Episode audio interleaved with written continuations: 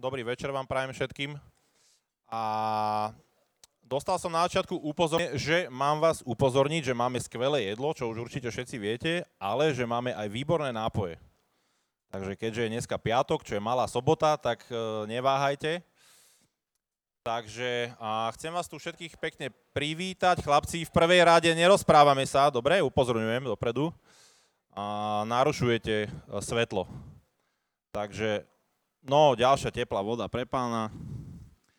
A chcem vás všetkých pekne veľmi privítať na ďalšom evente, ktorý sa skoro nekonal, ale nakoniec sa koná. Takže mali sme tu také opletačky s počtom ľudí. A kto som, čo som, kde ste v Bajden Bajda, Plynárenskej ulici, Holist vystrel skvelé jedlo, výborné drinky, moje meno je Egon. Tento event sa volá Fat Facts a vznikol samozrejme, vymyslel som ho ja, kto iný. A na YouTube videá, ktoré sú vlastne pod Fat Facts, sú najpozeranejšie, samozrejme. A išiel som do toho s tým, že v podstate táto dnešná doba influencerov ma strašne znepokojovala a chcel som sa vyjadrovať o tom, ako sa veci, ako sú, ako sa majú a vlastne v oblasti, ktorá mňa zaujíma, ktorou je dlhé roky cvičenie, zdravie a zdravá strava a na začiatku som si vytipoval ľudí, ktorých by som si chcel pozvať. Takže už sa mi to, jeden z nich sa mi podaril, to bol taký hlavný a vlastne boli dvaja, pretože keď, nebohy, nech budeš aj ty rozprávať.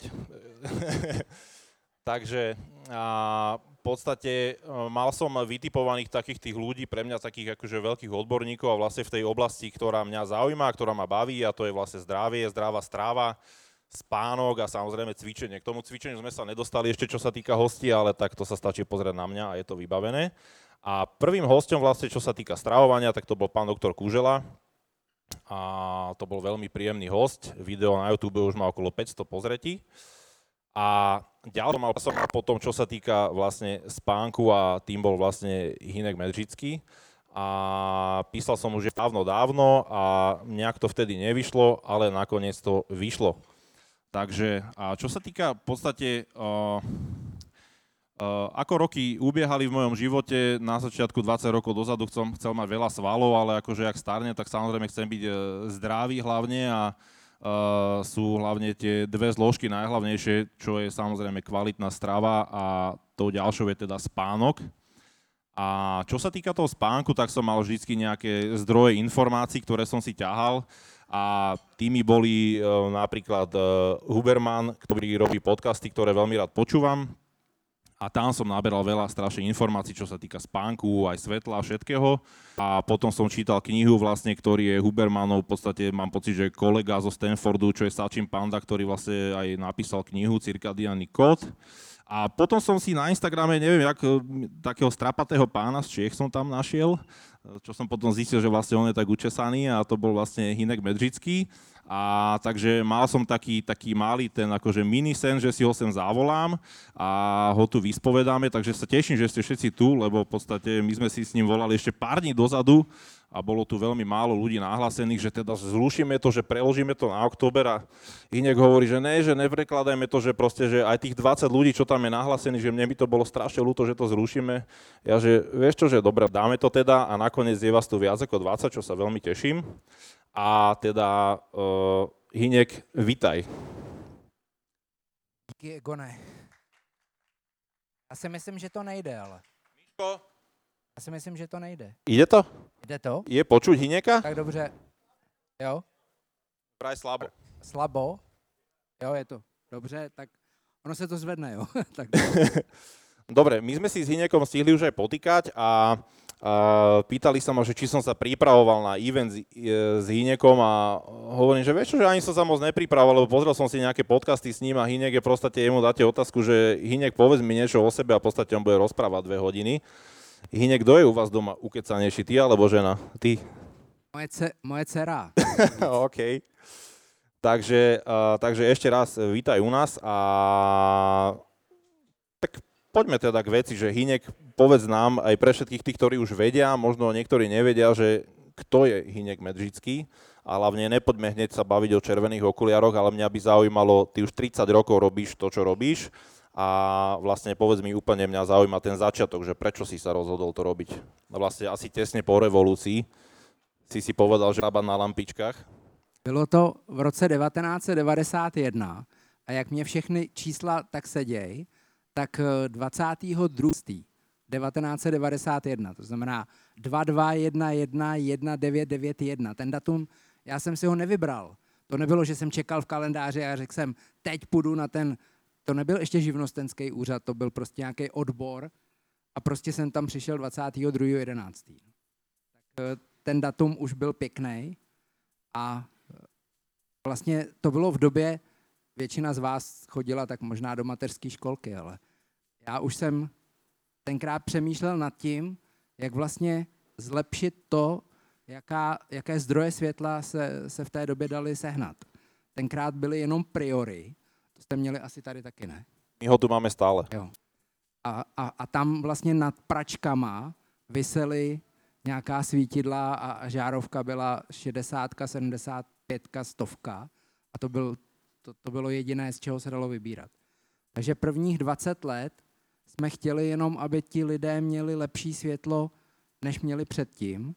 No a pak jsem si koupil tady ten spektrometr v roce 2012 a to mi proměnilo úplně chápání světla, protože najednou jsem zjistil, že ty zdroje, které vnímáme okem, tak to spektrální složení je u každého jiné, byť se ten zdroj zdá stejný. Takže jsme začali spolupracovat s vědcema, především s chronobiologama, aby jsme zjistili, jaký vliv světla je na ten druhý systém. Protože to, že vy vidíte mě a já vás, tak to je v oku systém obrazový, který vytváří obraz. To jsou čípky a tyčinky. To jsme se učili všichni ve škole. Ale v roce 2003 byly u člověka popsány buňky modrého nebe. Oni se jmenují tak složitě, ale to vám dneska v pátek odpoledne říkat už nebudu. Ale řekněme, pamatujte si buňky modrého nebe. A jsou na třetí vrstvě sítnice oka a to jsou receptory naše NIF, non-image forming. Je to obrazové, je to vidění, které nevytváří obraz. A cože nevytváří obraz? Ono nám nevytváří ani zpětnou vazbu. My o tom nevíme. Tam ta buňka je zasažená světlem, například světlem z toho projektoru, moje, vaše ne, protože na vás ten projektor nesvítí. A ta buňka pozná a určí, jestli ten organismus bude v subjektivním dni nebo v aktivní noci. A protože ta zpětnovazebná smyčka nebyla zapotřebí, protože slunce, které vydává tu azorovou spektrální složku, tu mezi modrou a zelenou, která je nejdůležitější, tak ta azorová zachytí ta gangliová buňka, ta buňka modrého nebe, nedá nám o tom však zpětnou vazbu. To si představte, kdyby do téhleté vody jsem nasypal sůl a dal to někomu z vás. A kdyby jsme neměli receptory na sůl. Protože ty receptory na sůl tam nejsou proto, abyste si pochutnali zítra k obědu na šťavnatém stejku pěkně okořeněném a posoleném. Ty receptory jsou tam proto, aby ty organismy nepily vodu z moře. Protože zkuste pít vodu z moře 3 týdny nebo měsíc a uvidíte, jak dopadnou vaše ledviny. Evolučně bylo důležité, aby ten organismus pil sladkou vodu. Jenže tato zpětnovazebná smyčka byla důležitá, kdežto to, jak zachytává tu azorovou spektrální složku, nebylo důležité, protože slunce svítilo ve dne správně a každou noc byla tma. A Edison nám to trochu zkazil, protože před 140 lety přines na trh žárovku. Tak ale vďaka němu ty máš prácu. Hej, tak... Taky no, taky jsem si říkal, až nebude elektrika, tak nevím, co budu dělat. No. Dobre, a keď sa vrátime do tej evolúcie, v podstate ľudia voľakedy nemali budíky, nemali svetla, nemali nič, takže sa budili na základe čoho? No právě. Tady takhle uvnitř pod těma předníma lalokama jsou na křížení optických nervů, jsou dva zhluky, něco jako dva hrášky a to jsou naše centrální hodiny. Centrální pacemaker, centrální čas, který máme v hlavě, a ten nás probudí. Tady jsme se teď bavili s klukama, že vstává každý den stejně v 7 hodin, i když si jde někdy lehnout po půlnoci a i když někdy před půlnocí, protože hodiny nás probudějí. Oni by nás probudili, i kdyby jsme byli v úplné tmě. Pokud jste někdo byl na léčení ve tmě, že se nechá zavřít na týden, někdo to tam i vydrží, tak vlastně po tom, co se zažehná ta spánková deprivace, protože většina z nás má spánkovou deprivaci. A některý to doženou přes víkend a některým ani ten týden nestačí. Ale ty, kteří jsou na konci potom, tak se probouzejí vlastně stejně, i když je tam absolutní tma. My nepotřebujeme to světlo k tomu, aby jsme se probudili. My se probudíme i v zimě, za tmy se probudíme ještě před budíkem, protože ta suprachiasmatická jádra jsou něco jako dirigent. A viděli jste dirigenta někdy, že on má tu partituru, na tom jsou ty noty, ale teď si vemte, že ten váš dirigent, kterého máme všichni v hlavě, a nejenom my, lidé, každý žijící druh má toho stejného dirigenta. Protože třeba víme o tom, že pes nevidí červenou a včely zase vidějí ultrafialovou a já nevím, ptáci vidějí taky jinak, ale toho dirigenta máme všichni stejného, protože to je evolučně zachovaná, zakonzervovaná molekula a to je tady 500 milionů let. A ten dirigent, který nám tiká, nebo ten jediný má tutku k těm buňkám a on má 2 partitury. Na jedné je napsáno den a žene ten orchestr podle dne a potom ji zaklapne ve chvíli, když přestane do toho oka přicházet to světlo. A vytáhne druhou partituru a na ní je napsáno noc, protože my si myslíme, že když se překryjeme peřinou, tak to všechno končí, že se všechno zastaví. Ale regenerační a reparační procesy probíhají především v noci. A my potřebujeme, aby ten dirigent poslal signál celému tělu, že je subjektivní noc a že se musí čistit. A to je, ten dirigent má jediný tu informaci skrze světlo, skrz nic jiného. Takže my si svět, které Edison vlastně v dobré víře nám přines proto, aby jsme si mohli prodloužit buď to práci nebo zábavu až do noci, tak vlastně nám trošku narušil ten náš přírodní cyklus, který tiká v každém z nás. A i volně žijící druhy to mají, akorát my to kazíme, protože svítíme venku. Čiže vlastne ľudia svetlom a vlastne vlastnými chybami narušujú toho nočného dirigenta, by sa dalo povedať. A povedzme si trošku môžeme aj povedať o spánku, že keď máme strašne veľa ľudí podceňuje spánok, lebo to je najprirodzenejšia forma energie, nabíjania našej baterky. Takže povedzme si, že čo môže spôsobovať vlastne deprivácia spánku, vlastne keď nám chýba spánok. Čo to? U každého něco jiného.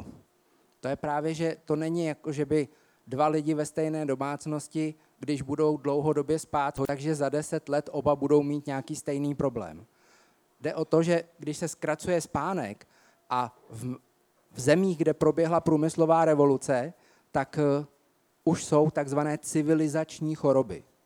To už všichni víme, diabetes, obezita, deprese, rakoviny, nádory, tak to jsou všechno civilizační choroby. Je zvláštní, že v místech, kde ta civilizace není, tak tam si nemoci nemají.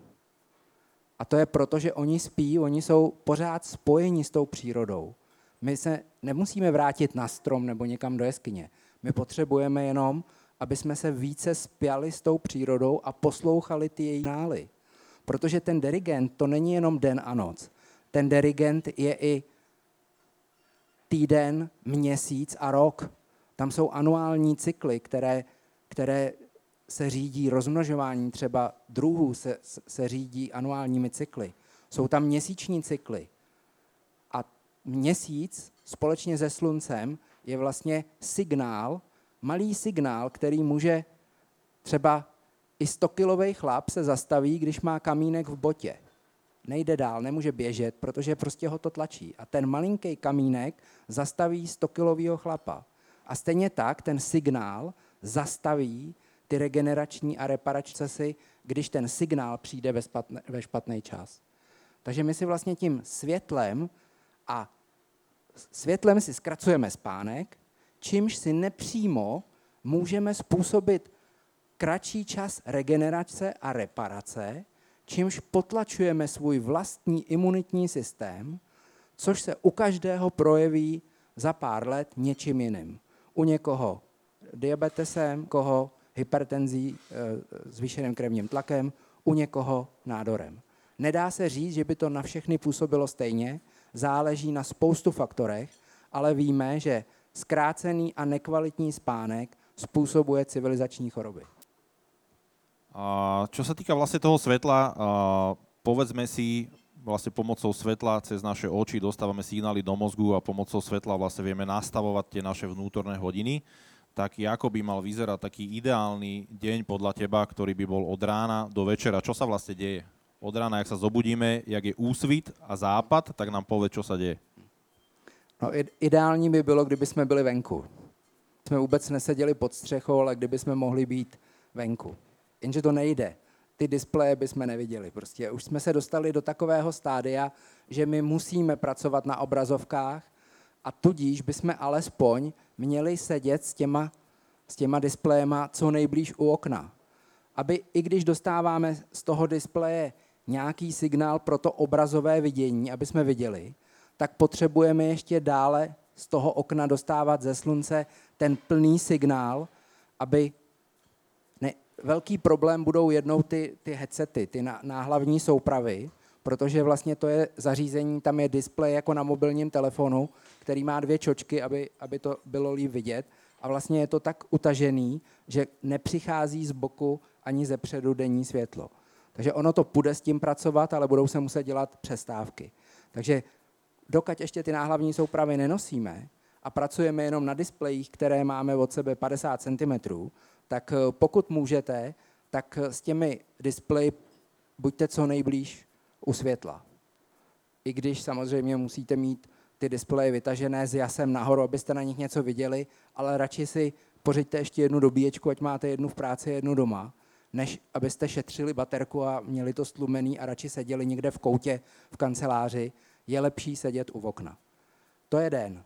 Ale potom... My ten 24-hodinový cyklus bychom měli rozdělit na tři části.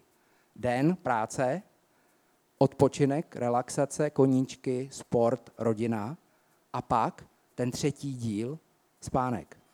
A měli bychom to rozdělit, aby to bylo fair, tak na třetiny, na stejné třetiny. 8 hodin práce, 8 hodin koníčky, zábava, rodina a 8 hodin spánek. Ten spánek je hrozně důležitý, k tomu my mu dáme... Nám stačí jenom 8 hodin k tomu, aby jsme mohli být 16 hodin vzhůru. Takže dejte tomu tělu to, co potřebuje. 8-hodinový kvalitní spánek, na který se ale musíte ještě 1.5 hodiny tím spánkem připravit. To je to, že když někdo řekne, chodím spát ve 22 hodin, v 6 vstávám, spím 8 hodin. A když se jich zeptám, a kolik minut předtím, než si šel lehnout, kolik si měl v ruce nějaký zařízení, co má displej. No těsně předtím, než jsem si šel lehnout. Tak z těch 8 hodin odečti 90 minut. 1.5 hodiny minus. Není to 8 hodin, je to 6.5. A teďkon ale některý, to mi říkají ty lidi, kteří už procitli, ty bdělí, ty který ví, že potřebují 8 hodin. Ale většina lidí řekne, vstávám 6 a šel jsem si lehnout těsně po půlnoci. To znamená, to je 6 hodin. A předtím koukal na televizi. Dobře, když je nějaký zápas, tak se to občas dá vydržet. Ale když je to každý den, tak z těch 6 hodin spánku odečíst 1.5 hodiny a jste na 4.5 hodinách. Za 4.5 hodiny se nic neodplaví, nic se nevyčistí. Takže testosteron jde dolů, na to vždycky slyšejí ty lidi v těch dohledových centrech, že nemůžete tady takhle svítit, protože budete mít nízký testosteron. Tak to vždycky je zajímáno. A ta příprava na spánek je, to nemusím vám říkat nějaký návod, to se podívejte, jak svítí slunce. Jak svítí slunce předtím, než zapadne, oranžově. A kde svítí nízko. To znamená, už nesmí svítit to světlo z vrchu, ale musí svítit nízko, ideálně jako oheň venku někde.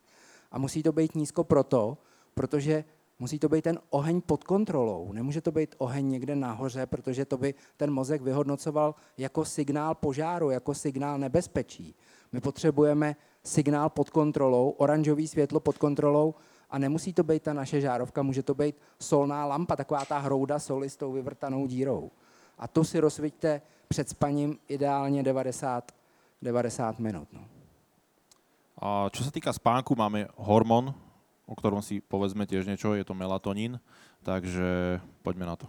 Melatonín, hormón melatonín je opozit hormón oproti serotoninu.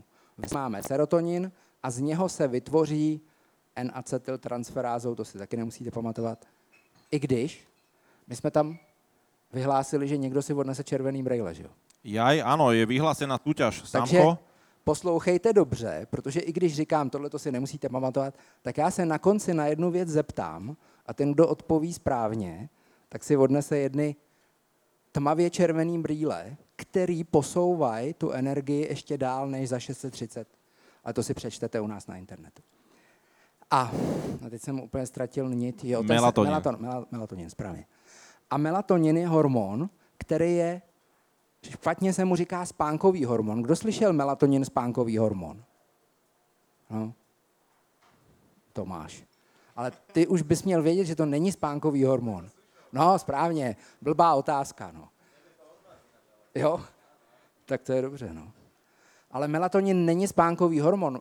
Melatonin je fotoperiodický hormon. Je to vlastně hormon tmy. Hormon tmy a serotonin je hormon světla. Kdo z vás se těší na dovolenou? Letos. Výborně, já taky. A víte, proč se tam těšíme? My se netěšíme, protože nebudeme nic dělat. Protože kdo má rád svoji práci, tak do té práce rád chodí. My se tam těšíme na zvýšenou hladinu serotoninu. Na ten pocit, že v těle je hodně serotoninu, protože kdo je na dovolený, tak je venku. Jenom fakt velký workoholici zůstanou na hotelu a ťukají dál do klávesnice a rodina jde ven k bazénu nebo někam na výlet nebo lyžovat a on zůstane jedinej v hotelu a furt do toho mlátí. Ne, všichni jdeme ven a my se těšíme na dovolenou, na další dovolenou se těšíme, protože se nás zvedne serotonin. A je to takový začarovaný kruh, jako jsou tamhle ty kruhy, takže kdo má hodně serotoninu, tak z něj se vytvoří hodně melatoninu. A v obráceně, kdo je málo venku nebo tak má málo serotoninu a tudíž nemůže mít večer hodně melatoninu. To prostě nejde. Tam je ještě ta podmínka, že melatonin by se dalo říct hormon tmy, ale druhá podmínka je, že přes den musíte mít hodně serotoninu, jinak se žádnej melatonin nekoná večer. Takže melatonin je noční hormon, tmy, hormon tmy, který se ale narušuje světlem. To znamená, můžete mít serotoninu na rozdávání a melatonin, který se začne vyplavovat, tak si můžete srazit světlem, ať už je to světlo z displeje, nebo světlo, který máte v koupelně, nebo na chodbě, nebo jakýkoliv signál světla, protože, a zase, nemusíte si nic pamatovat, nemusíte si nic měřit. Můžete si říct, tohle to ty udělat se světlem, mohl by udělat můj praděda nebo moje prababička. Když si řeknete, ne, nemohla by se koukat teďkon do telefonu, tak to děláme špatně. My do toho telefonu můžeme koukat, ale jenom ve dne. Ne 90 minut před spaním. Takže aby jsme si zachovali tu přirozenou hladinu, nechci mluvit o zvýšené, to se nedá zvýšit, to se nedá zobnout.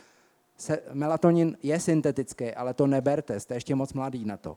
Ještě ani já ho nechci brát, protože já ještě nejsem v půlce, byť je mi 50, tak já chci být do 120 tady. Synteticky myslíš jako suplementaci? Suplementaci. A podle teba a funguje suplementace melatoninu? No, funguje to tak, že melatonin ten, není ten spánkový hormon. Melatonin se v těle jenom dobře měří. To je jenom stav organismu, ale co se v těle neměří zatím, jsou hodinové geny. To nejsou ty geny, které, to jsem zdědil po tátovi, ty geny. To jsou hodinové geny, per 1, per 2, klok 2.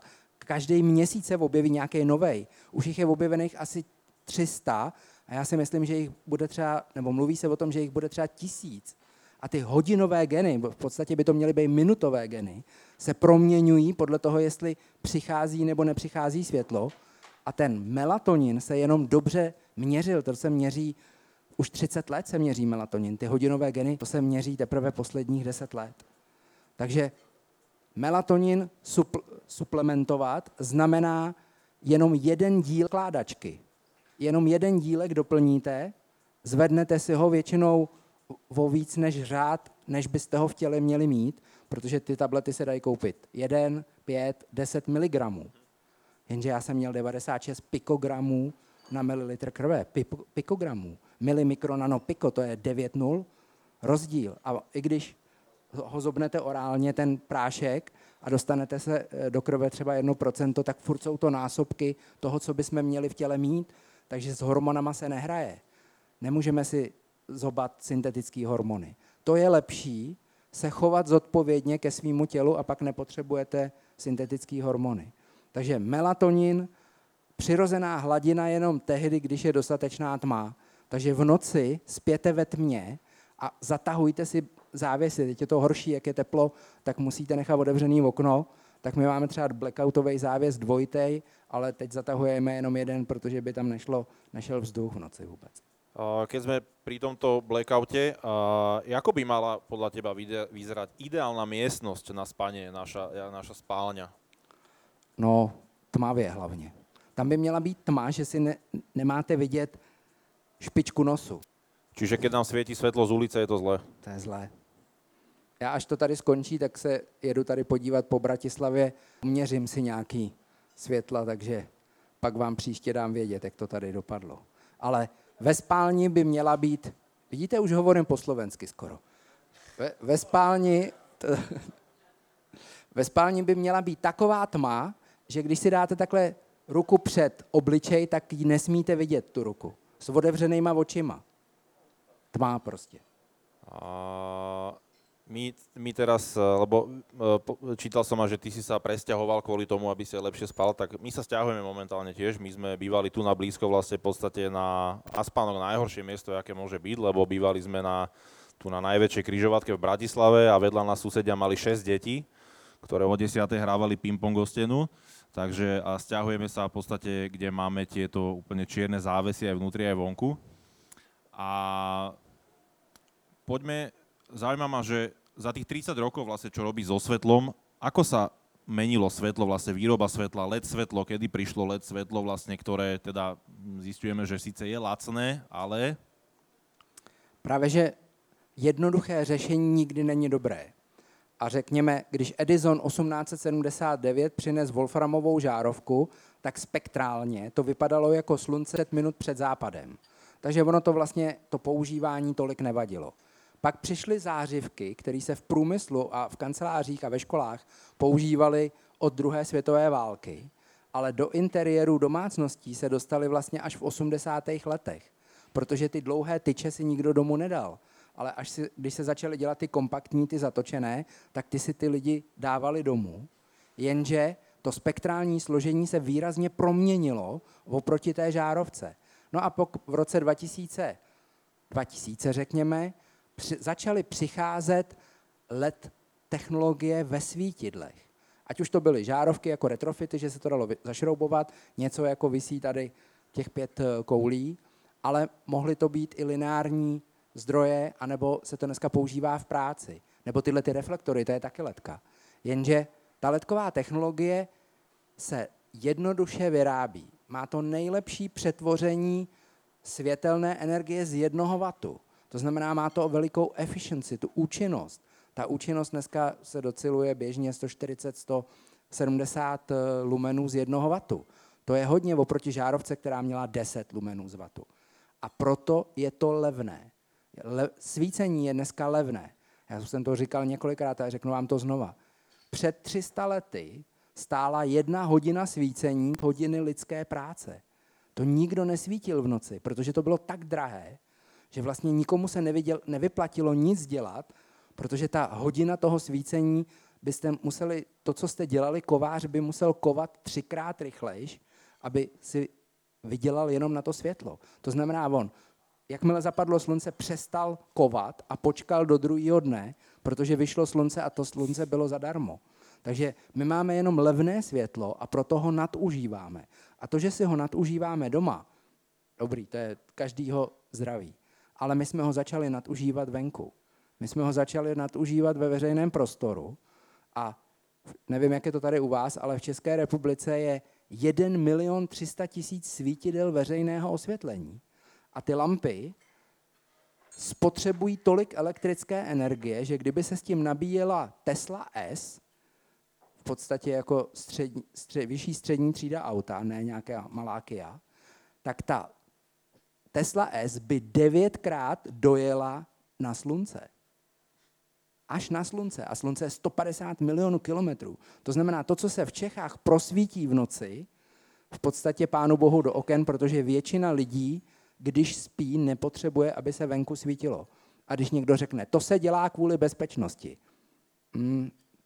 Ty studie nevycházejí, když se přidá světlo, že se zlepší bezpečnost. Dokonce jsou některé práce z Německa, že vlastně je to úplně zbytečné, že stačí to, co bylo světlo v roce 1980 v západní Evropě, tak už stačilo k tomu, aby lidé měli stejný pocit bezpečnosti jako ve dne, protože naše oko je geniální receptor, který dokáže v průběhu dne zachytávat energii s rozdílem 6 až 9 řádů. 6 až 9 nul jinak. Když je měsíc v úplňku, tak je to desetina luxu. A když je v poledne svítí slunce, tak je tam 100 tisíc luxů. A to oko vidí dobře při 100 tisících luxech i při měsíci v úplňku. Jenže my už to ve městech nevidíme. Měsíc v úplňku je přebyt umělými zdroji světla a že my si to dovedeme nějak vysvětlit, že ten měsíc už nevidíme. Ale volně žijící hmyz, a ty města jsou v Evropě tak blízko, že vlastně ovlivňují jedno druhé a ten volně žijící hmyz například, tak v Evropě za posledních 27 let ubylo 75% biomasy létajícího hmyzu. Dovedete si představit, že by nám zbylo 75% potravin v supermarketu. To by byly nepokoje. Teď tady vyhrožují, že na Ukrajině nebude pšenice, že bude hladomor a my jsme ptákům například a jinému hmyzu sebrali 3/4 biomasy. A taky už se to projevuje, protože pěstitelé, bohužel, víno je samosprašné, protože vinařská lobby je poměrně silná, ale vlastně sadaři, nevím jak tady u vás, ale v Čechách jako firmy nějaký, co by pěstovali něco ve velkým, aby měli tak silnou lobby, že by jako chtěli, aby se v těch oblastech, kde se něco pěstuje a potřebuje to opilovače, tak aby se tam v noci nesvítilo, tak ta lobby je moc slabá. Teď se v Čechách, vy máte jednu zdravotnickou normu, už asi 4 roky, jsou to 2 A4, který, dáme to potom někam, pod ten podcast dáme link na tu dáme no, protože na to se můžete i odkazovat. Vy totiž, když někde se vám zdá, že se venku svítí třeba moc silně, nebo bílým světlem, nebo dokonce modrým, tady se odevřelo kus dálnice, která prochází v tom parku, nebo na nějakým území, já se to dneska jedu podívat, a ty mosty svítějí modře, monochromatickou modrou. Monochromatická modrá je 13krát účinnější než bílý světlo stejné intenzity. A ten hmyz dostává falešný signál, stromy dostávají falešný signál, ptáci dostávají falešný signál a někdo může říct, ptáci a hmyz do města nepatří. Je otázka, jestli tam patří lidi vůbec. A je hezký obrázek, já zítra jdu k Adéle do toho pořadu trochu jinak. A tam bude takový obrázek, mohli jsme ho dát, ale je to přední sklo auta, který je posetý hmyzem a je tam letopočet 1980 a ten řidič je tam takový smutný. Hned pod tím je obrázek 2020 a to sklo je čistý a ten řidič se směje, že nemusí to čelní sklo tolik mít. A je třetí obrázek, teď to přibylo nově, je tam 2050 a ten řidič už tam není. Protože jestli nás je 9 miliard na planetě, 8 nás bude do konce roku, tak když jsme si 75% biomasy dostali z Evropy pryč, tak co budeme jíst, když 3/4 potravin jsou závislí na opilovačích. A ten sad má 24 stromů před 7 roky založený. Letos a loni ty stromy byly obalený pilem, teda květama, ale ty čmeláci 4 nebo 5, co jich tam bylo a 20 včel, tak ty to nestihnou opilovat. Prostě nejsou opilovači a když nebudou opilovači, nebudou potraviny. A někdo řekne, nejlepší zelenina je vepřovej řízek, tak možná jo, ale to prase taky musí něco jíst. To nemůže jíst jenom masokostní moučku, to musí jíst nějaký rostliny. A jsou rostliny samosprašné, jako je kukuřice, obilí, ale kdo by chtěl jíst jenom kukuřiční nebo pšeniční placky. Já chci jíst cuketu, já chci, aby moje vnoučata ochutnali papriku, rajče a to závisí na opilovačích. A nejhorší na tom je, že jenom my ty dole to ovlivníme. Nemyslete si, že někdo z ministerstva zemědělství vašeho nebo našeho něco udělá, aby jako se ten hmyz vrátil do té přírody.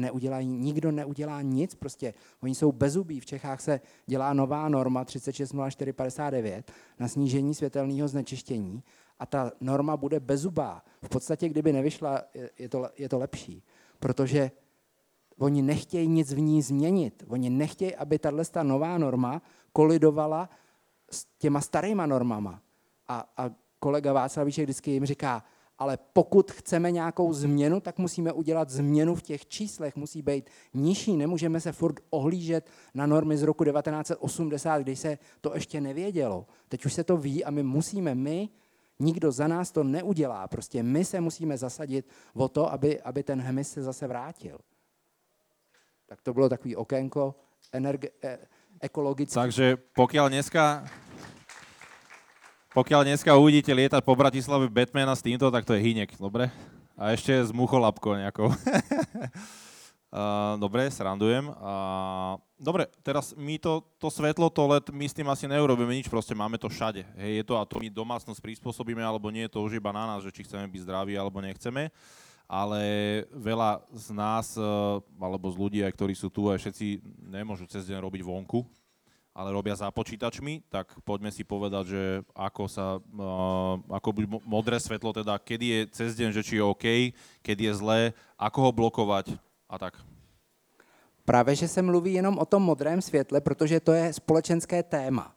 Prostě kdo slyšel před 20 lety modré světlo? To většina lidí ještě ani nevěděla, že modré světlo je součástí bílého světla. Ale řekněme, že teď už to ví všichni a některý lidi dokonce si kupují možná tyhle ty brýle čiré, co se blízkají, tak modrá nemají filtr modrého světla. Ty no. Máj, že jo. Já jsem taky byl u optika před rokem a oni pracujete s obrazovkou? No pracuju, no. A chcete tam ten filtr? A za kolik? Za 6 500 filtr do obou dvou čoček. Ale českých korun, no. To je 200 eur. Já to vždycky musím převést, protože my máme kolegy u nás v práci, kteří jsou od vás ze Slovenska a oni vždycky jako vytřeštějí na mě oči, když já říkám ty číslovky, protože já je říkám v korunách, ale oni to už vlastně přemýšlejí v eurech, tak já budu tady taky říkat v eurech. Tak kolik je 6 500? To je víc? 250 euro. 250 euro za filtr skel. A já říkám, a jste si jistý, že to blokuje to modré světlo z obrazovek? A oni, no píšou to tady v letáčku. A já říkám, zrovna mám sebou spektrometr. Zrovna. Tak vytáhněte nějakou čočku, která má ten filtr. A oni, tady Carl Zeiss, německá, to je špičková kvalita. A já říkám, tak jo, zdroj světla, telefon, že jo, vytáhnu, změřím s tou čočkou. Já říkám, nic se nezměnilo. To není možný. No, bohužel. Nezmění se nic, protože ono to blokuje. Ono to blokuje ultrafialovou, fialovou, část modré, ale ne zrovna tu, kterou vyzařují ty displeje. Protože displej OLED, což je iPhone X a vejš, a všechny Samsungy a všechny ostatní, kdo má OLED display, kdo si kupuje telefon a ví, že tam byl OLED display, tak má modrou 460 nanometrů. A ty čirý brejle, který mají mít filtr modrého světla pro práci na obrazovkách, tak jestli blokujou 10-15%. Ale 10-15%, když to oko je v průběhu dne připraveno na rozdíl 6 řádů, tak tady nějaký desítky procent nás vůbec nezajímají. Tam, aby to mělo smysl, tak to musí blokovat 99%. Filtr nějakých desítek, proto je úplně marginální, to vůbec nic se nestane. A hlavně, i když pracujeme na těch obrazovkách, které vydávají 460, 450 velký displeje stolní, tak ta energie není tak silná, jako když nám přichází z toho okna. To znamená, znova se vracím k tomu, že my potřebujeme sedět u okna. A když někdo řekne, ale já potřebuji pracovat v noci, tak si to nastavte líp, prostě pracujte na těch displejích, když svítí slunce. Večer dělejte už nějakou práci, kde nepotřebujete ten displej. Někdo řekne, já bez toho nemůžu pracovat, no ale nějaký práce se dělají bez displeje, tak to je jenom plánování, prostě naplánovat si to. 8 hodin práci, 8 hodin koníčky, rodina, 8 hodin spánek, tak stejně tak v těch 8 hodinách je důležitý plánovat tu práci na těch displejích, když svítí slunce. Protože vždycky, když je zataženo, tak jsou to furt tisíce luxů, ale ten displej nám tisíce luxů na rohovce neudělá. To znamená, když budeme sedět dostatečně blízko u okna, tak to světlo nám dostane ten signál, aby se nám to zředilo, aby ty displeje nám nevadily. Takže blokovat světlo přes den není třeba a blokuje se potom až v těch 90 minutách před spánkem. A dneska sa dávajú filtre aj do telefónov, alebo sú rôzne aplikácie, už aj v počítačoch, neviem, či už aj v televízoroch, a to stačí? No, ja som videla, že si mal iPhone X a potom si nadával na 12. Ano. Vysvetlí mi, prečo si nadával na 12. Ešte opravím to před tím vyjádření. Ja som říkal, není třeba blokovat, tím som myslel blokovat nejakým filtrem na rohovce, to znamená ve formě nejaké čočky a nejakého filtru na skle. Můžete filtrovat softwarovým filtrem. Na těch zařízeních se dá stáhnout zadarmo Flux nebo Iris za 12 €, to přepočítávám do těch euro, za 12 € Iris, nebo je tam Twilight, nebo prostě těch softwarů je víc a nastavte si to na 4500 Kelvina. 4500 Kelvina se dá nastavit to světlo, jako on ten displej najednou už nebude tak modrý, on bude tak příjemně, nebude to takhle oranžová, bude to taková příjemná barva a samozřejmě ten, kdo z vás dělá korekturu fotografií, tak si tam nechte těch 5000 Kelvin, 5800 je ideální. Ale ten, kdo jenom pracuje s textem, tak jestli má to pozadí bílé 4500 Kelvina nebo 6000, to už je úplně jedno. A to je jednodušší ta filtrace, protože my potřebujeme odstranit ten modrý úzký pík, protože ta modrá je vlastně špatně, ale azurová je dobře a azurová to je ta barva nebe, to jak svítí nebe, to je ta azurová, to je ta důležitá barva. O modré se mluví jenom proto, že už je to společenské téma a všichni ví, že modrá je v noci špatně, ale ve dne je dobrá a pozitivní azurová. To znamená, kdybyste si jenom odnesli toto z tohoto večera, tak si myslím, že se vám zlepší život o 20-30%, jenom protože budete vědět, že existuje nějaká azurová, která je v tom spektru mezi modrou a zelenou a to je ta barva toho modrého nebe a to je tu, kterou potřebujeme ve dne a večer musíme blokovat jak modrou, azurovou, tak zelenou. A ľudia, ktorí pracujú na nočné smeny, to je problém. A môžu sa minimálne aspoň nejako trošku že chrániť, lebo keď robím v noci, viem, že som úplne preložený. Tam je to beznadejné, hej? Dobre. To... Prostě kdo pracuje na noční směně a jde do služby, to znamená hasiči, policisti, lékaři, sestry, tak ty to mají jako poslání. Oni to mají rádi, tu práci a proto tam chodí. Dokud jsou mladí, do 30, do 35 let, tak to zvládají líp, ten organismus líp regeneruje. Ale pak se to projeví vždycky. Prostě po 10 letech vždycky si něco odnesou. Takže hluboká úcta k těm, kteří chodí do služeb v noci, ale nechápu, proč se vyrábějí v noci auta teda. Dobre, rozoberali sme filtre, ale povedzme si trošku aj o týchto okuliároch, ktoré tu máme. My tu nemáme síce všetky, ale máme ich, len spomeniem, že máme viacej farieb, sú také tmavé, slabšie, oranžové a žlté. A... K čemu? Taková edukace vlastne ako taká kuchařka, jo. Hej, také základné, že pre koho sú, na ktorý čas alebo na ktorú činnosť sú nám dobré. Ty nejsvětlejší, to znamená žluté, jsou, my máme hodně nových mladých kolegů v práci a oni třeba chodí sálovej fotbal hrát ve 22 hodin, protože prostě v té tělocvičně předtím nebylo místo. Nebo mám notáře, který chodí ve 22 hodin na led. 22 hodin na led, prostě kde jim perou z vrchu takovýhle reflektory možná 10x. A například strelci na olympiádě mají žluté. A prečo? Žluté okuliáre. Vidíte, jak mi to jde? Okuliáre. tak oni to mají, to nevím teda. Aha, okay. Nevím, proč je nosej střelci, ale asi to funguje, proto je nosej. Protože oni to určitě mají vyzkoušet střílet bez těch brýlí a s brýlemi a zjistili, že je to lepší. Můj odhad je proto, že vlastně my to, co blokujou žluté brýle, je třeba přední reflektory aut.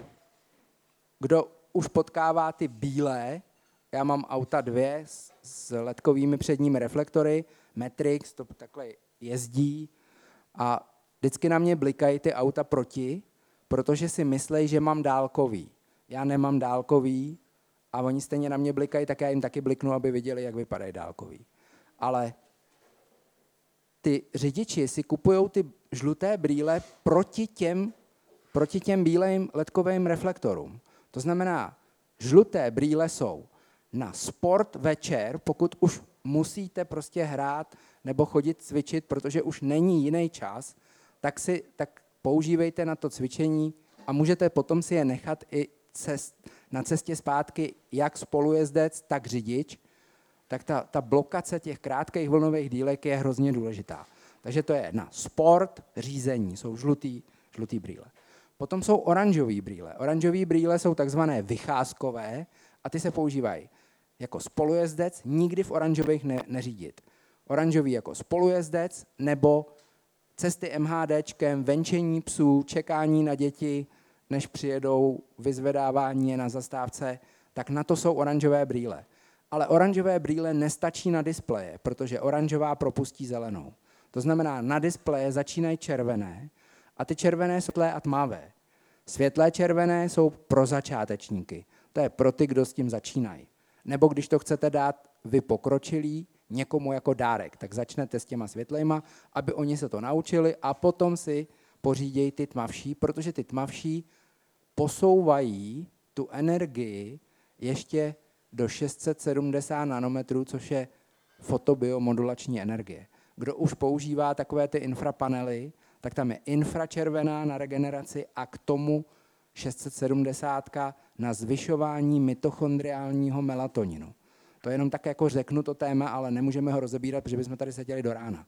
Takže fotobiomodulační energie je 670 deep red a ty tmavší červené brýle posouvají část toho spektra vyzářeného z těch zdrojů světel, posouvají tak, aby nám to pomáhalo v regeneračních procesech. Takže ty vínové jsou pro ty, který už ví, proč to nosí. Takže to je žluté, oranžové, světlé, červené, tmavě červené. A čo sa týka detí, tak všimol som si aj veľa, keď ťa označujú ľudia, tak vlastne označujú aj decka, že vlastne nosia už červené okuliare. Je na to nejaký že vek, od ktorého to môžu nosiť, alebo od ktorého sa to odporúča, alebo je lepšie, že keď sú úplne maličké, že je lepšie, potom si aj povieme, čo je toto, že je lepšie červené svetlo, napríklad v izbe večer, hej? Už když se ty děti narodí, tak vlastně ty první týdny se teprve vytváří cirkadiální rytmus. To dítě se s ním nenarodí.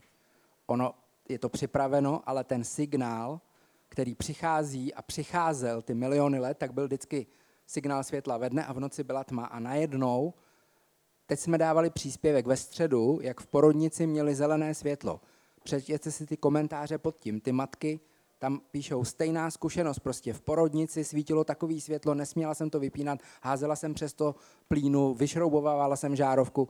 Prostě v těch porodnicích to svítí všude, protože pro ten personál je to pohodlnější. Oni, když se jdou podívat, zkontrolovat, tak oni tam vidí. Ale v podstatě to, že to dítě ty první dny a týdny si vytváří silný časový systém, a na Přírodovědecké fakultě docentka Bendová a doktorka Červená dělali pokus s potkanama, čerstvě narozenýma, a svítili jim 3 luxy. 3 luxy je něco jako světlo pod prahem dveří, když necháte svítit ve vedlejší místnosti, co projde pod prahem dveří do té vedlejší místnosti. A oni svítili, měli 2 skupiny, experimentální, kontrolní, a ty experimentální svítili 3 luxy ve dne v noci a té druhé skupině v noci dělali tmu. A A oni, když je potom hodili do takového válce, aby zkoušeli, jaký mají reflex té záchovy, tak oni to vydrželi 15, ty z kontrolní skupiny, které měli v noci tmu, tak to vydrželi celých 15 minut se škrábat po tom hladkém skle a chtěli si zachránit život, a ty z té experimentální skupiny, kterým se svítilo 3 luxy v noci, tak to vzdávali po 5 minutách. To znamená, my světlem ničíme naší další generaci. A to si musíme uvědomit, že to světlo v noci neovlivňuje jenom hmyz venku, nás, ale i naše děti. To znamená, ta blokace u těch dětí se musí začít, se ptal, kdy se má začít, prostě jakmile se narodí. V podstatě oni by v noci měli dostávat tmu a to, že my na ně se musíme podívat, tak buď to jim musíme blokovat, anebo musíme rozsvítit zdroj světla, který bude dostatečně nízko, dostatečně slabé intenzity a jenom dlouhých vlnových délek, a to může být solná lampa. Solná lampa, taková ta hrouda soli, co je tam vyvrtaná ta díra, je tam žárovka z ledničky, tak to funguje. A nebo takovýhle oranžový světlo. Já nechci, aby to jako jarmark tady, že tady prostě mám žárovku, ale my jsme na tu žárovku dostali v lednu letošního roku. Hynek je známy teleshopper, takže ho počúvajte, prosím vás. On sem prišiel predávať okuliare, prepačte. No, tak už si kto s tým začal. Čo je toto? Povedz nám, Hynek. My jsme udělali spektrum, který nemá ani modrou, ani zelenou. My jsme udělali spektrum jako jediný na světě a v lednu jsme dostali americký patent. Ta žárovka je zapsaná na americkém patentovém úřadě hned po té Edisonově. A to spektrum je složeno ze 3 úzkých píků, dohromady to vytvoří 60 nanometrů v polovině výšky maxima, takže je to dostatečně robustní spektrum k tomu, aby pod tím byt od stíny. Protože když si pořídíte RGB žárovku nebo RGB pásek a mícháte si to v telefonu, tak to jsou jenom takové úzké píky jako v displeji. Ale my tam máme 3x ten pík vedle sebe, ale je to složeno ze žluté, oranžové a červené. Není tam zelená, není tam modrá, není tam azurová, nejsou tam ty krátké vlnové délky, protože vlastně to oko, ono by praveno po západu slunce přichází přijímat nějaký signál ze světla. Ale to byl měsíc v úplňku, 10 luxu, nebo světlo z hvězd, a to byly setiny, tisíciny a 10 000 luxu, takže ona nikdy nebyla tma. Vždycky nějaké svět bylo. Byla takzvaná kontrolovaná tma, protože i ta příroda potřebovala rozmnožovat. A v podstatě třeba korály do dneška, a víme, jak dopadají ty korálové útesy, tak oni jsou závislí na měsíci. Menstruační cyklus žen byl taky závislý na měsíci, akorát, že už to není 29 dní, ale zkrátilo se to, protože se moc svítí. Německá práce z minulého roku, německá, tak tam psali, že ženy starověku měly menstruační cyklus 29 dní, stejně s měsícem. Takže my zasahujeme, když někdo řekne, a může to světlo poškodit něco, to světlo, když si budete svítit i bílým světlem, takovýmhle silným bílým světlem, tak vám to neutrhne ani prst, ani ruku. Ani vám to nic neudělá na kůži. To není něco, co by vám způsobilo zranění. Světlo zranění nespůsobí. Ale světlo v nesprávný čas způsobí oxidační stres. Způsobí stres, a všichni víme, že i malej stres po dlouhou dobu způsobuje snížení imunitního systému. Takže my potřebujeme, aby přes den bylo hodně světla a v noci málo. A to, jak to uděláte, to je na vás. To já vám nemůžu radit, já nemůžu psát kuchařku prostě, jak má tvítit. A nemá cenu, abyste sjížděli našich 300 příspěvků, co tam máme. My tam stejně to nikdy neřekneme, protože to se říct nedá. Vy si to musíte sami vyzkoušet a pozorovat slunce. Jak svítí slunce ve dne, jak svítí slunce před západem, jaká by měla být správná tma v noci. Když už se někam dostanete do přírody, tak si zkuste vyjít ven a všechno zhasnout, abyste se podívali na nebe, abyste tam viděli ty hvězdy. Většina lidí v Evropě a ve Spojených státech nikdy neviděla mléčnou dráhu. A dokonce, když v Los Angeles byl výpadek proudu, tak volali na policejní stanice stovky a tisíce Američanů, protože si mysleli, že přichází invaze z vesmíru. A to byly hvězdy. Oni je nikdy neviděli, protože se to světlo nadužívá tolik, že my vlastně už jako nevíme, jak to vypadá. přes den. Kde jsou hvězdy přes den? Oni nejsou vidět, protože svítí slunce, že jo? Oni tam jsou. Ne, nespí. Ne, jsou tam pořád.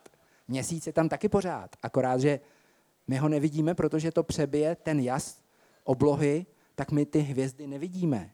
To je přes, jak se to říká, přes stromy není vidět les. Čím víc stromů, tím míň vidíte dál do hloubky toho lesa, protože přes ty stromy prostě není vidět. A přes světlo, který my si tady vyrobíme, tak nejsou vidět ty hvězdy v noci. My jsme úplně se odli od té přírody. My se koukáme na, jsem viděl někde hvězdný nebe do ložnice. Projektor, který vysílal hvězdný nebe. Kdyby si zhasli ty lidi a odevřeli okno, tak nemusí si zatahovat blackoutový závěs a uvidějí to nejhezčí, co v noci je, a to jsou hvězdy na obloze. Nemusíme si je pouštět umělý v ložnici, nebo dokonce dětem. Jsem viděl taky. Dětský světýlko na hvězdy po stropě. Jo, anebo čiže vlastne, keď to tak dobre pochopím, teraz máme tú časť roka, kedy máme strašne veľa svetla, veľa slnka, hej, čiže a potom príde tá temná časť roka, hej, príde zima, ráno zobudím a je tma, tak si nezabijem sa svetlom, ale dám si tú oranžovú, hej, napríklad na takú, ona mi kvázi nahradí to slnko? Ona by měla nahradit tu první fázi, kterou my zaspíme, a to je, nebo ještě, my totiž vstáváme hrozně blbě. My bychom měli vstávat, když je světlo. To, že jsme se svázali tím mechanickým časem a že do školy děti chodí na 8 a v létě a v zimě stejně a že my chodíme do práce na stejný čas, musí přijít biodynamický čas, protože to, že v zimě vstáváme do tmy, tak je absolutně nepřirozený. My bychom měli vstávat v 8 hodin, ale ty značky, to taky bychom tady byli do rána, je to už vymyšlený, stačí jenom, aby se ta společnost přenastavila, aby jsme vždycky vstávali do slunce, protože to je hrozně důležitý. Ale když už to slunce nemáme třeba v zimě, tak si musíme první rozsvítit světlo, jako kdyby byl východ slunce, to je oranžový. V koupelně, v kuchyni, to je jedno, kam jdete jako první, ale tam si rozsvítit na chvilku to oranžový, potom hned bílý, protože potřebujeme dostat do toho organismu ten signál, to je ta startovní čára, ten výstřel z té pistole, je bílé světlo, aby ten organismus, protože slyšeli jste z Křivansova chronotypy.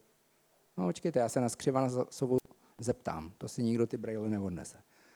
Skřivan a sova jsou dva chronotypy, který někdo řekne, já jsem sova, já vydržím dlouho do noci, ale potom ráno nemůžu vstávat, nedám větu ani v 9 hodin dohromady. A někdo řekne, já jsem skřivan, já nevydržím se koukat na televizi díl než do 8, prostě usínám u toho, ale ráno zase brzo vstávám. Tak to jsou skřivani a sovy. A ten rozdíl mezi nima není ten, co oni říkají, ale ten dirigent u skřivana má kratší čas než 24 hodin a u sovy delší čas než 24 hodin. Oni za to nemůžou, ty lidi. A ještě ke všemu, sovou a skřivanem se člověk nenarodí, ale to je v průběhu života jinak. Takže, teď jsem se odklonil, ale úplně od toho, co jsi se ptal. No, skřivan sova. Ne. Předtím jsi se něco ptal. No, už jsem zabudol aj, lebo už jsem další otázku se opýtat. Ale ten skřivan a sova, tak to je, jo, já už vím. A to světlo bílý, oni oba dva, skřivan i sova, potřebují po ránu ten startovní výstřel, aby se vrátili zpátky na tu startovní čáru. Protože jeden je předběhnutý a jeden je zpomalený a za ten 24 hodin se to musí znova zesynchronizovat. Ten restart je bílým světlem. To znamená, bílý světlo po ránu i v zimě, pokud chceme podat nějaký výkon a pokud chceme dát tomu tělu značku, signál toho, že začal nový den, a potom svítit bílým světlem po celou dobu té pracovní nebo studijní aktivity, na relaxaci, na koníčky, na rodinu, pokud se tam nepracuje, tak už teple bílé oranžové světlo a večer oranžové světlo před spaním a budeme zdraví až do smrti. Prostě je to jednoduché. Mne v podstate ten jasvo, ten cirkadiálny rytmus, ja ho mám naozaj že nastavený veľmi dobre. V podstate ten budík, ktorý mám nastavený, tak nikdy sa na ňo nebudím. A jak som vravel, že mne najväčší problém vždy spraví zmena času, to ma úplne rozseká na minimálne 2-3 týždne, to je iba 1 hodina, ale Aj to vlastne už bolo, mám pocit, že návrh v Europarlamente, aby sa to zrušilo, lebo však zmenu času to máme iba my tu na postkomunisti a to by pomohlo nám? No a to je zase návrat k tomu biodynamického času. Ono by to nevadilo, kdyby se to neskákalo o hodinu na jaře a na podzim, protože teď v dubnu byla změna a já jsem to cítil měsíc, celý měsíc, i když jsem se na to připravoval 14 dní dopředu, tak stejně měsíc jsem cítil tú únavu a vlastne věděl jsem, že to není ono a věděl jsem, že to je potom... A ako sa dá na to pripraviť? Jak si to robil? To mi povedz. No, vstával jsem dřív a snažil jsem se chodit spát taky dřív, nebo obráceně. Vstávat dřív a chodit spát dřív. Protože ta změna času je, ta jarní je nepříjemnější, ta podzimní je, že se díl vstává. Ta jarní, že se dřív vstává. A proto ta jarní je horší než ta podzimní. A išlo ti toto zaspávanie? Ne, měsíc mi to trvalo. Prostě ani já, když to vím, co mám udělat, tak stejně jsem to cítil měsíc. A v podstatě úplně správně, pokud potřebujeme, aby se to změnilo, tak ideální by bylo, kdyby se to měnilo v průběhu stejně tak, jako se mění slunce. Nemůže to být skok 1 hodina, muselo by to být třeba každý den 5 minut. Jenže to nejde, to by se prostě rozsypal ten systém. Takže buď to přijde ten biodynamický čas, anebo by alespoň stačilo, kdyby se to měnilo později. Ono se tomu říká letní čas a začíná to v dubnu. Astronomický léto začíná 21. června a ono se to mění v dubnu. Tak ať se to mění první... A čo je červen? Červen je jún, 6. měsíc. 6. měsíc. Ty preratávaš peniaze a mesiace, prepáč. Jo. Takže kdyby to bylo až v júni. V júnu? V júni. Správne? No, jún. V júni, áno, nie v júnu. Nie v júnu. V júni, áno. Kdyby se to měnilo v júni a v októbri zpátky. Áno. Aby to bylo opravdu letní čas. Ne, že to je půl roku tady, říká se tomu letní čas. My v Evropě máme středoevropský čas. My máme výhodu, že jsme v prostředku Evropy, to znamená třeba Španělům těm to nevyhovuje, ale nám to zrovna vyhovuje. Takže my můžeme zůstat při středoevropském čase a to by bylo, to je až 3. krok, když už by se to holt neměnilo, tak který z těch 2 časů středoevropský. Ale samozřejmě by bylo nejlepší, kdyby jsme měli dynamický čas a pak by tyhle ty potíže nenastávaly. Debata plynie, Hynek sa nikam neponáhla, ja vždycky inak som zabudol, že na konci, teda na začiatku povedať, že samozrejme bude veľký priestor pre vaše otázky, ktoré môžete klásť Hynekovi. Takže pokiaľ máte už aj teraz, nehambite sa, pýtajte sa, čo chcete naozaj, že môžu aj nejaké osobné veci? Jasne. Nejaký gel alebo niečo také. Šijte do mne. To mi vždycky ty hejtři tam píšou. A nemůžeš se učesat, než jdeš točit ten příspěvek a já jim píšu. Někdy je smažu, protože to nemá cenu, ale někdy jim píšu. A to je všechno, tématu máte? Tak už nepíšou samozřejmě. No, tak máme tu prvého diváka v červených okuliároch, nech sa páči. Chce sa opýtať, či pomáha na pánom iCover? No, jasně, když je právě venku, když přichází do té ložnice hodně světla, no tak ten cokoliv... No. Je lepší. Je lepší, no. Ale v podstatě může to spadnout třeba počas noci. No, škrábe to, prostě... Ale zase... hlavně Daniel zabudol povedať, že on má fosforové ruky. Aha. Ale samozřejmě, že jakákoliv blokace světla, když nejdou zatáhnout závěsy, tak si to aspoň dát masku. No. Z letadla prostě, když musí někdo do nemocnice třeba nebo do porodnice, tak si dát tu masku. No. Chce sa niečo opýtať? Ja nie. Som myslel, že mamička v kvetinkových šatách sa chce niečo opýtať. Kdo máte otázky, sa prihláste, my vám dáme mikrofon. Ešte niekto? 3, 2, 1, predané. Á, máme tam.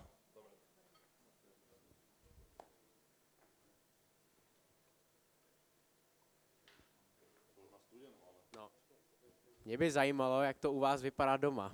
Jako jak to máte třeba osvětlení a tak. Dobrá otázka. Já jsem 16 let bydlel na stejném místě a tam jsme to měli úplně k dokonalosti udělaný. K dokonalosti. Všechny místnosti vychytaný prostě za těch 16 let. Teď jsme se přestěhovali do nového bytu kvůli spánku, protože nad náma se přistěhovaly sousedky, který dupaly. Tak jsme se odstěhovali. No, co se smějete? A teď 14 dní nám běží záložnicovou zdí klimatizace ze sousedního baráku. To jsme nevěděli, že jo? My tam bydlíme od prosince a my jsme nevěděli, že se v létě pustí klimatizace, která dělá rachot, jako když přistává vrtulník na terase. Takže my jsme se přestěhovali do bytu nájemního, který je v posledním patře, který má 32-metrovou terasu, obrovský okna, aby tam přicházelo co nejvíc denního světla, ale ty svítidla, které tam byly, protože kuchyňská linka tam byla, svítidla tam byly koupelny vybavený, tak ty svítidla se nedá použít ani jedno. Ani jedno, co tam bylo. To znamená, moje žena, poučená uživatelka, tak přes některé takovýhle žárovky, které byly ale ne takhle hezky málo svítící, to byly silný, ono se tomu říká filament bulb, to znamená, že ty čárky těch ledek, to jsou COB čipy, tak ono to svítí tak silně, že se do toho nemůžete ani podívat.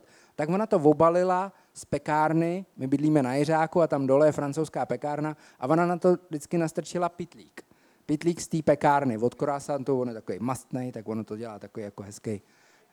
A takže to vylepšujeme a přinesli jsme si tam spoustu těch lamp s tím klipem a i třeba v koupelně mám nacvaknutou tu lampu a cvaknu si na bílo, když se holím třeba. Takže jsme to doplnili, ale není to ještě dokonalý. Jenže já ani nejsem si jistý, jestli tam vydržíme v tom bytě, protože ta klimatizace dělá fakt velký rachot. No. Takže teď to není tak dokonalý.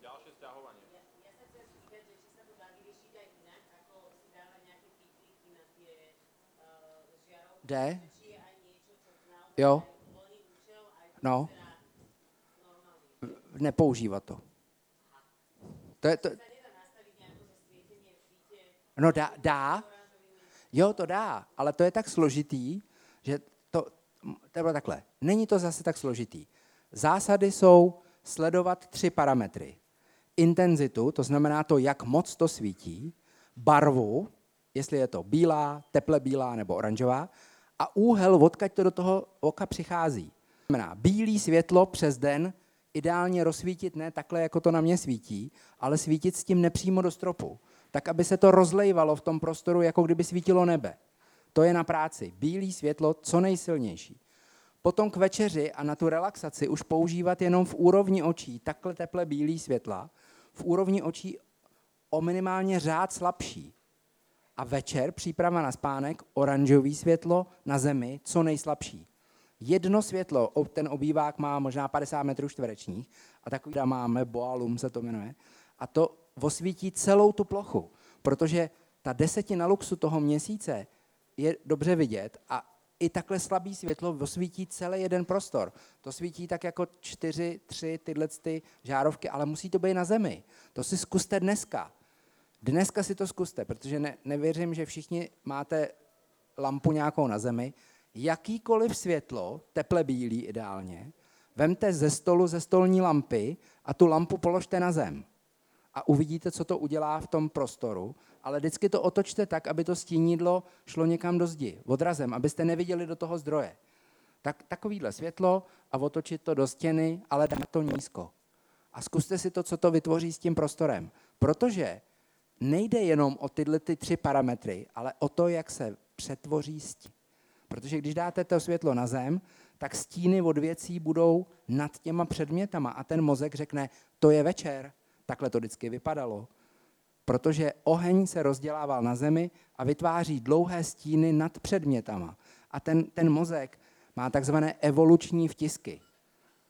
Biologové říkají evoluční vtisky, já říkám zkušenosti z minulých životů. A my víme, že když ten stín je nad předmětem, je večer. Když je krátký stín pod náma, tak to slunce svítí z vrchu a je poledne. Když je dlouhý stín a tak ty barvy jsou takový krásný bronzový, tak to je západ slunce. Takže koukat se přírodě a používat ty světla. Ano. Úplně jiné. Musí být právě, my jsme si mysleli všichni, i já jsem si to myslel v tom roce 91, že v obýváku stačí jedno světlo na stropě, jedno. Ale večer je moc silný. I když se tam dá stmívač a slabí se to, tak ale je to moc vysoko. My už večer musíme svítit nízko. Takže my potřebujeme 3 druhy světla, ideálně s 3 různýma změnama, z intenzity, spektra a umístění.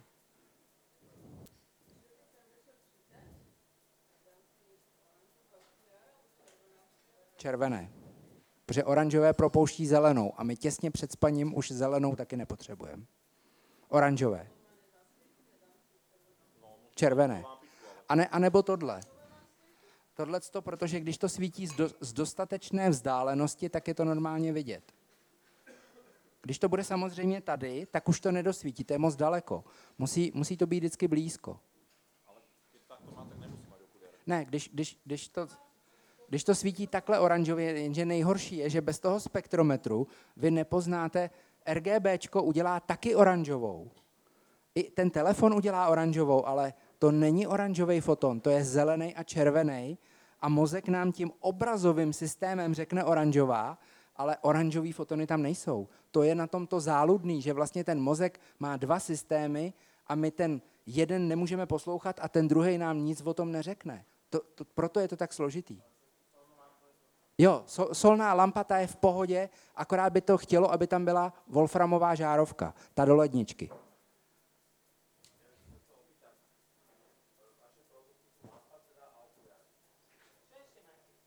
Všechno. My za těch 30 let máme všechno, ale já tady nejsem na jarmarku. Ano. Děláme.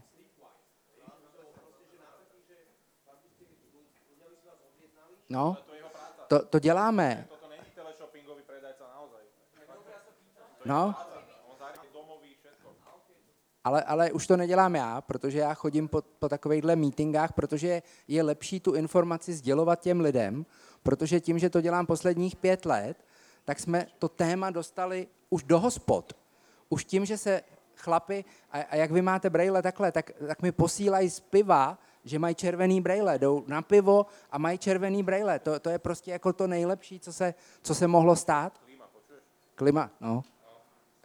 Jsem na to alergický. Ja mám ešte otázku.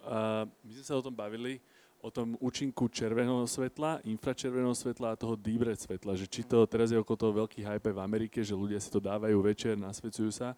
To je reálne akože opodstatnené a aké to má teda reálne účinky? Je, akorát se k tomu musí používať ty klapky na oči, ty neprůsvitné, protože ta intenzita je moc silná.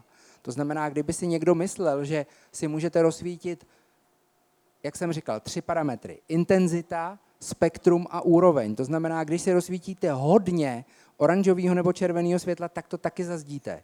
Taky to bude špatně. Musí to být tohle z ty panely, kde je infračervená nějakých třeba 820, 830 nanometrů a pak je tam deep red, to je 670, to je fotobiomodulační energie, která právě podporuje mitochondriální melatonin a má to ty pozitivní účinky, protože melatonin v mitochondriích není cirkadiální hormon. V mitochondriích se používá melatonin jako antioxidant. Takže tam jsou 2 druhy melatoninu. Jeden, který je cirkadiálně řízený a v mitochondriích ho tam máme i ve dne. Proto je to složitější právě. Ale ty červené panely fungují, ale musí se chránit u toho oči, když se to používá večer. Martin?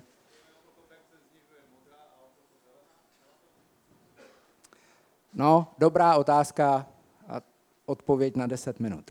Záleží totiž na tom, kolik je tomu člověku let, kolik hodin byl na slunci ve posledních 14 dní, jak se cítí psychicky, jestli je jaro, leto, nebo podzim, nebo zima, kolik spal posledních 10 dní, v jaký kvalitě spal, takže těch faktorů je tam tolik, že se vlastně jako nedá říct, jestli někomu, u lidí práce německá, Němci docela teď, oni tam mají toho doktora Kibu a ten je docela aktivní a oni jak světlo, který je na bezpečnost, tak pro hmyz ve veřejném prostoru, tak ale tyhle ty práce a oni udělali reviewčko v roce 2012 a tam vyšlo u člověka obrovský rozptyl v té intenzitě světla a je to od 6, řekněme jednotky luxů, desetiny, setiny a jsou tam tisíciny taky, který taky někoho ovlivnili. Takže je to rozptyl 3 řádů, jednotky, desetiny, setiny, tisíciny, rozdíl jsou 3 řády a záleží to na těchto faktorech, který jsem před chvílí vyjmenoval. To znamená, neznamená, že když někdo si vezme oranžový brejle na čtení, že to je špatně. Protože kdybychom sem mohli teďkon importovat člověka, který by byl před 400-500 lety, přenesli by ho sem a on předtím by se choval jako zemědělec, co mohli tenkrát dělat, před 400 lety nebyla ani pára, ani elektrika. Tak on, kdybychom ho dali do naší civilizace zítra, nebo dneska večer, a rozsvítili bychom mu tablet, tak by to patrně na ně nemělo vliv. Protože on byl předtím 14 dní na slunci a ten rozdíl, ta amplituda, ten rozdíl je 4 řády venku. To jsou desítky tisíc a desetiny v noci. Takže on byl v tom obrovském rozdílu a my dneska sedíme v kanclech na stovkách luxů. Si zkuste nechat změřit, kolik máte v kanceláři. Jestli tam budete mít někdo víc než 2000, tak to nevím, co vám dám. Ale z umělého světla. Tam jsou stovky luxů, tam nebude víc než 1000. Tam nebude víc než 1000 luxů, pokud to nebude takováhle bodovka, takovýhle spot, ale průměrně nebude víc než 1000, takže tam se pracuje na stovkách luxů, přijdeme domů a tady jsou taky stovky, nebo když bude hodně dobrý svícení, tam jsou desítky nějaký. Takže my už jsme v rozdílu jenom jednoho řádu, nebo žádnýho řádu. Takže my jsme se úplně odklonili od přírody a my se musíme zase ještě jednou zpátky, ve dne co nejvíc na světle, pokud ne na světle, pokud ne u okna, tak bílý světlo. Večer teple bílý, slabý a v úrovni očí a v noci oranžový nebo žádný. Prosím.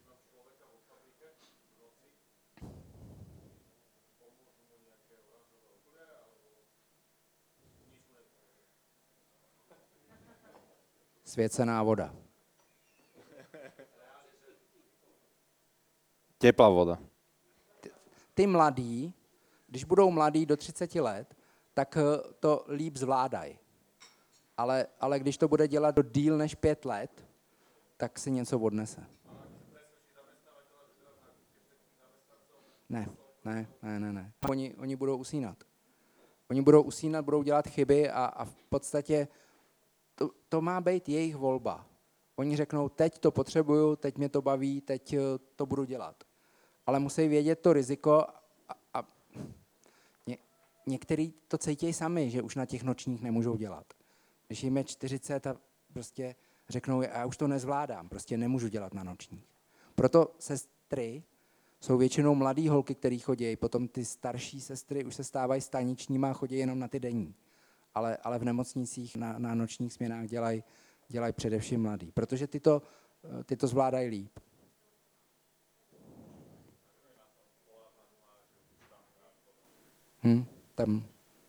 Ten život tam není dlouho. Ty oblasti jsou osídlený jako kolik? 500 let? 600 let? 1000 let? My jsme opustili rovník před 80 000 lety. Jsme teprve opustili rovník, kde bylo 12 hodin světlo a 12 hodin tma. Takže jestli to tam někdo obývá nějaký stovky lidí posledních 1000 let, tam nikdo nebydlel.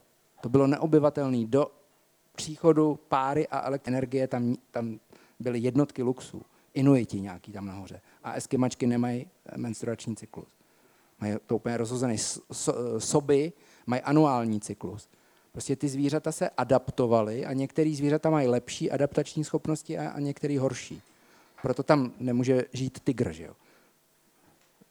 Sop, jo? Tygr ne. Ne. Tam je nejvyšší deprese a nejvyšší míra sebevražd a alkoholismu. My máme kolegu ve Finsku, on je tam 10 let, je Čech, šel tam na studie, má tam finskou manželku, finský dítě a on říkal, já to cítím, jak rok je to horší a každý rok se dozvím, někdo z mýho okolí, kterýho jsem znal, spáchá sebevraždu. Není to jako z rodiny, že by bratranec, ale hele, ten si šáhnul na život, prostě, teď víš, byli jsme s ním nadovolený. A on říkal, ta jeho žena, že když přijedou sem do Čech, tak, nebo sem do Čech, vidíte, jak my jsme ještě pořád bratři, já si myslím, že jsem doma, sem do Čech, jsem řekl.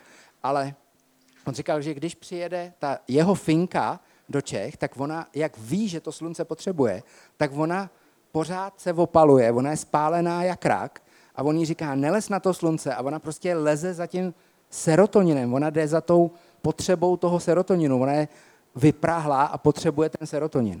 Ale ty oblasti blízko polárního kruhu a ty severské země, tak to je každý ten stát je 5 milionů obyvatel, to nejsou nějaký jako megapole. To není jako San Francisco nebo New York, tam prostě nežijou. Ty lidi tam živořej v podstatě. Oni kdyby tam neměli ten sociální systém tak dobrý, taky by tam nikdo nevydržel. A alkoholik už bol, keď tam išiel do Fínska. Ešte máte otázky? Ja sa spýtam napríklad, že prečo piješ po 4. hodine už iba teplú vodu? Vysvetli týmto ľuďom dobrej vôle, prečo to tak je. No, když jim to vysvětlím, tak to zavřít, že jo, protože jedině, že by po 16. hodině jedna voda stála třeba 10 euro, no. Tak nebudeme ich tu učiť takýmto zlým návykom, hej. No, ale teplá voda je fajn a... Ty si vral, že vlastne... Roka ešte, púl. Jak sme volali s Hynekom, hovorím, že však dohodí skôr, že nájsť sa, dá si niečo toto, že ne, že ja už po 4. nejem, že iba teplú vodu. Ja, že čo? A že, no však, že takto mám nastavené, že ale že ja pijem od rána, že Proseko, takže vlastne na raňajky Proseko je pohode. Zítra si dám Proseko k snídani už, no. No, čo teda? Tak ideme naháňať hmyz, ne? No ještě není tma, ještě no, dobré, čas, tak ještě dáme, ale jednu ještě věc důležitou jsme si neřekli a to je, hodně se ptají vždycky, a jaký je po ránu nejlepší budík? Jestli nějaký světelný, nebo signálem, nějakým pípajícím. My bychom se měli naučit, že ten budík je taková pojistka. Ten budík by měl být v podstatě ve vedlejší místnosti. Ani bychom na něj neměli koukat, protože už jenom koukání se na ten budík se rozptylujeme a kvalita spánku nám klesá. Takže my bychom měli mít to jenom jako pojistku, že nezaspíme, ale měli bychom si nastavovat večerku. My bychom měli chodit spát tak, aby jsme se druhý den cítili celých 16 hodin bez únavy. Když prostě já chodím po přednáškách, studenti ve 2 hodiny tam prostě 3 spějí, protože oni mají spánkovou deprivaci jako prase. A všichni vlastně, člověk je jediný tvor, který si odpírá spánek, který si ho zkracuje. Spánková prokrastinace se tomu říká. Prokrastinace v práci, to všichni víme, odkládání úkolů. Já jsem dneska musel psát takový jeden nepříjemný mail a ráno jsem dělal všechno pro to, abych ho nemusel psát. Prostě spoustu důležitých úkolů jsem si sám vytvořil, abych nemusel to napsat. Stejně jsem to musel napsat, takže to je jenom umět si to nastavit a neprokrastinovat v tom spánku. Neříkat si, ještě tenhle díl seriálu a ještě tenhle mail odpovím a ještě tohle nevím, co budu dělat. Prostě je lepší jít spát a to, co jste chtěli dělat večer, udělat ráno. Když se probudíte o 20 minut dřív, já se probouzím kolem 6. hodiny, ale někdy i dřív, teda když mě neprobudí klimatizace. Ja žene stále hovorím, že nehajme to na ráno. No. A ešte to sa napríklad opýtam teraz, akože dobre, začne byť tma, zobereš totok a vlastne akože čo? To dáš k lampe, že smerom k lampe a to ti ukáže, ako to tu vysvetľuje, hej? No, to je radiospektrometr a on ukazuje spektrální složení a spoustu dalších parametrů a taky tu osvětlenost. Protože Vy tady máte v Bratislavě je profesor Gašparovský, Dionys Gašparovský. A on je váš zástupce v CIE. CIE je organizace, která má sídlo ve Vídni a prostě to má kousek, tak prostě on tam pracuje. On vlastně zastupuje vás před CIE. A oni vždycky říkají, ale takhle se to neměří, neměří se to u těch světel. Já říkám, já vím, že se to takhle neměří, ale ten hmyz lítá kolem těch lamp tam nahoře. Ne tady dole, kde se to má podle 14200 CIE měřit. Dole ten hmyz nelítá ani neleze. Lítá tam nahoře, proto pavouci si stavějí pavučiny kolem těch světel, protože tam lítá nejvíc hmyzu. Viděli jste někdy po zemi pod lampama pavučiny? Pavučiny jsou vždycky nahoře. A my měříme to spektrální složení, intenzitu a další parametry, ale ty normy jsou bezzubí. Vy máte tu jednu, tu A4 a půl, ale my nemáme nic. Takže jediný co, tak my máme stránky bílesvětlo.cz, asi uděláme i verzi bělesvětlo.sk, ale tam vám dáme návod, tak, abyste si mohli stěžovat. Protože bohužel, fakt jak jsem říkal, nikdo z Ministerstva životního prostředí vašeho našeho nebude chodit zhasínat lampy, mosty, parky, parkoviště supermarketů, které jsou zavřený, to nikdo nepůjde chodit zhasínat. To znamená, musíme se o to zasadit my sami. A my u nás máme formulář, který 3 dobrovolnice advokátky vyšťárali paragraf 35 něčeho a tam, to vím, zákona o lidských právech, že máme právo na tmu. To je 35, pravděpodobně to bude fungovat i u vás. A ty lidi, čím víc budou posílat těch stížností, tak tím se něco změní. Třeba v Praze tenhle týden vyšlo, že budou zhasínat památky ve 2 hodin. Některé památky svítily non-stop až do rána. A oni říkali, to je kvůli turistům. To je kvůli turistům, když byl zákaz vycházení od 9. A teďkon oni řekli, je to taky kvůli světelnému znečištění, ale v podstatě hlavní důvod je úspora elektrické energie, protože elektrika je drahá. Ale to nevadí, to nahrává prostě ve veřejném prostoru, nebude. Sice budeme všichni platit 2x tolik za elektriku, ale venku se bude svítit míň. Takže když si na tom řekněte, že je něco pozitivního. No čo, detičky, ideme do trafa.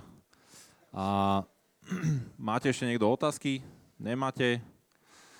Tak príde záverečná ďakovačka. Chcem teda poďakovať všetkým vám, že ste si našli cestu dneska sem a že ste vydržali až do konca. Myslím si, že to bola veľmi zaujímavá debata a nikto neodišiel. A Hynek, tebe chcem veľmi pekne poďakovať, že človek, ktorého som si na Instagrame našiel a vlastne tak mini vysníval na debatu, že sa mi to teda splnilo, že si prišiel a vlastne iba za teplú vodu, nejaké žiarovečky, čo si tu predáš. Takže ďakujeme ti veľmi pekne za túto obohacujúcu debatu a no, či sa uvidíme ešte niekedy, neviem, dúfam, že áno, ale na dneska teda ďakujem veľmi pekne. Známku mám kúpenou na 10 dní. Na 10? Na 10 dní, tak ešte zajtra choď a Adele niečo pomerá a v nedeľu si ešte sademe.